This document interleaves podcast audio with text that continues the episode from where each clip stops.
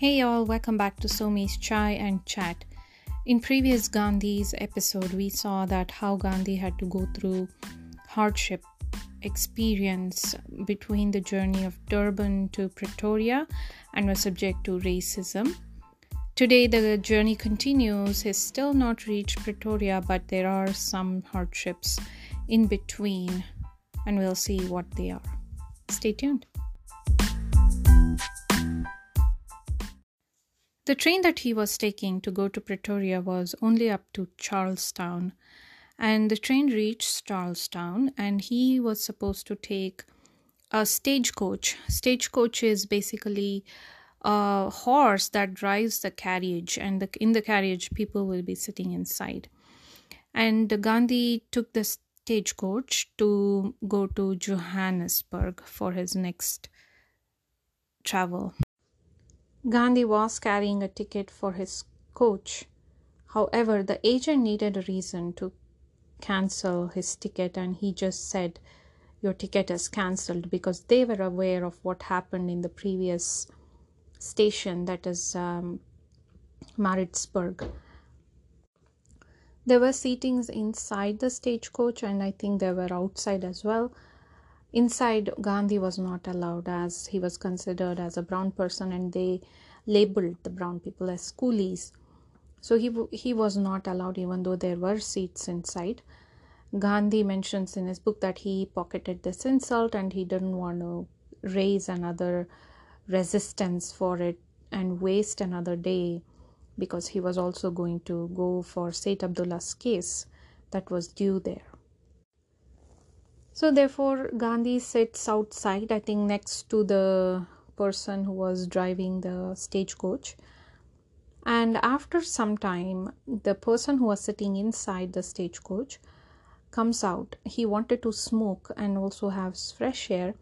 So he comes out and takes a dirty sackcloth and then spreads it on the seat on the footboard and then addresses to Gandhi telling him to sit near the uh, on that footboard. And gandhi is very insulted with this. And he is also afraid. He's very fearful. And he is shivering. He's trembling. That's what he says in his book. He's fearful. He is trembling. But then he still manages to have the courage to say that you had put me out here. I was supposed to be sitting inside. I had the ticket and you have you made me sit outside and now i put up with that insult. Now you want to smoke. You're making me sit at your feet and i will not do that. But i can sit inside. I'm not sitting at your feet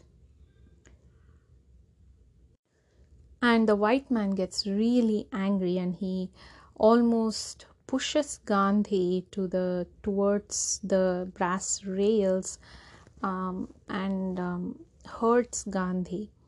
And all the other passengers uh, requests him to just let him go. But um, Gandhi just takes it and he does not say anything. He does not resist this.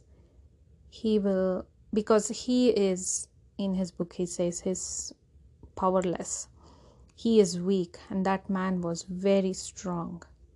So he goes through this hardship. The white man keeps swearing at him and gandhi does not say a word. And finally the man calms down and uh, they make accommodation. There will be another uh, coolie or uh, I think black person who made they made him sit at his foot. And Gandhi also sits somewhere in the other side but he doesn't get the inside seat which he bought the ticket for. They reach another city uh, Standerton and they have to again take another coach ne- next day and then he stays with one of Dada Abdullah's uh, friend here and the next day he gets a good coach and then good seating and he safely re- finally safely reaches Johannesburg But during the period, he was very afraid. He was wondering that he would never reach Johannesburg. He might even die on the way somewhere. Finally, Gandhi goes to this uh, another hotel because he want to stay in a good place that night. And then he learns that uh, even the hotels are not allowed for um, brown people. And therefore he li- he stays with another friend and then he says i don't mind pocketing insults right now because i just want to reach destination and uh, he gets input saying this country it's not for people like you. You have to go through this. We all go through this hardship.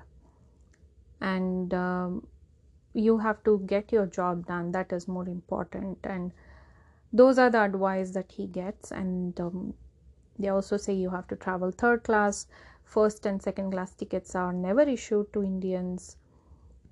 But even if they're issued you have to make compromises but Gandhi refuses. He says, I wish to go first class. If I cannot go first class, I shall prefer to take a cab to Pretoria, a matter of only 37 miles. And they connect with the station master saying that Gandhi is a barrister and he has always traveled first class, so he does not want to travel second or third class. And Gandhi also writes a note and then goes in person to the station and he talks in this flawless English and just to prove a point that he's not a coolie and he has to be accommodated in first class. Seeing him and uh, realizing that he was a person who had sent a note, they book his first class ticket and finally he gets to travel to Pretoria with the first class ticket.